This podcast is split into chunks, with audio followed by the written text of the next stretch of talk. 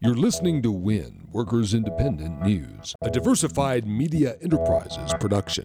I'm Doug Cunningham. A proactive stance against the Trump-DeVos agenda for schools. It's clear that Donald Trump and his nominee have very little knowledge of, experience, or understanding of public schools or the communities we live in. United Teachers of Los Angeles Secretary Daniel Barnhart talking about Thursday's national protests to defend public education at schools in two hundred cities.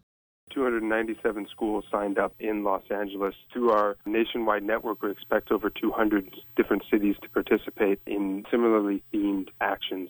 So we're expecting thousands of teachers, of parents, students, other educators coming out before school and making a demonstration.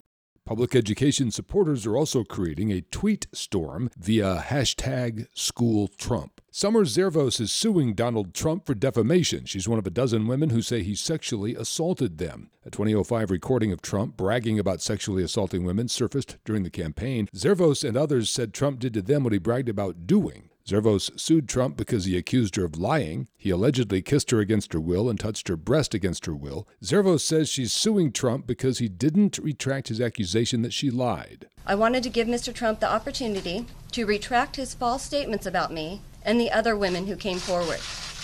Since Mister Trump has not issued a retraction, as I requested, he has therefore left me with no alternative other than to sue him in order to vindicate my reputation.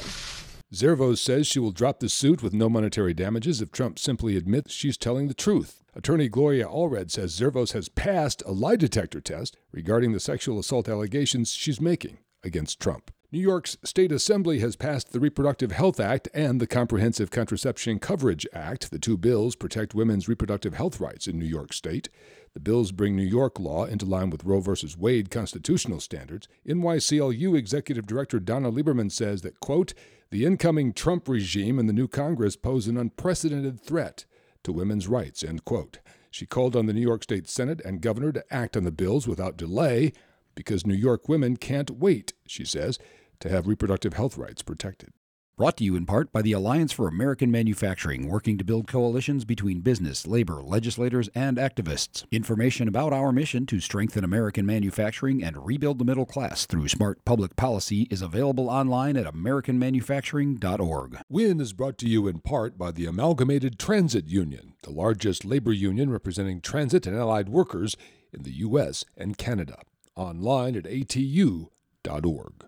You've been listening to WIN, Workers Independent News. For more information, visit labor radio dot org.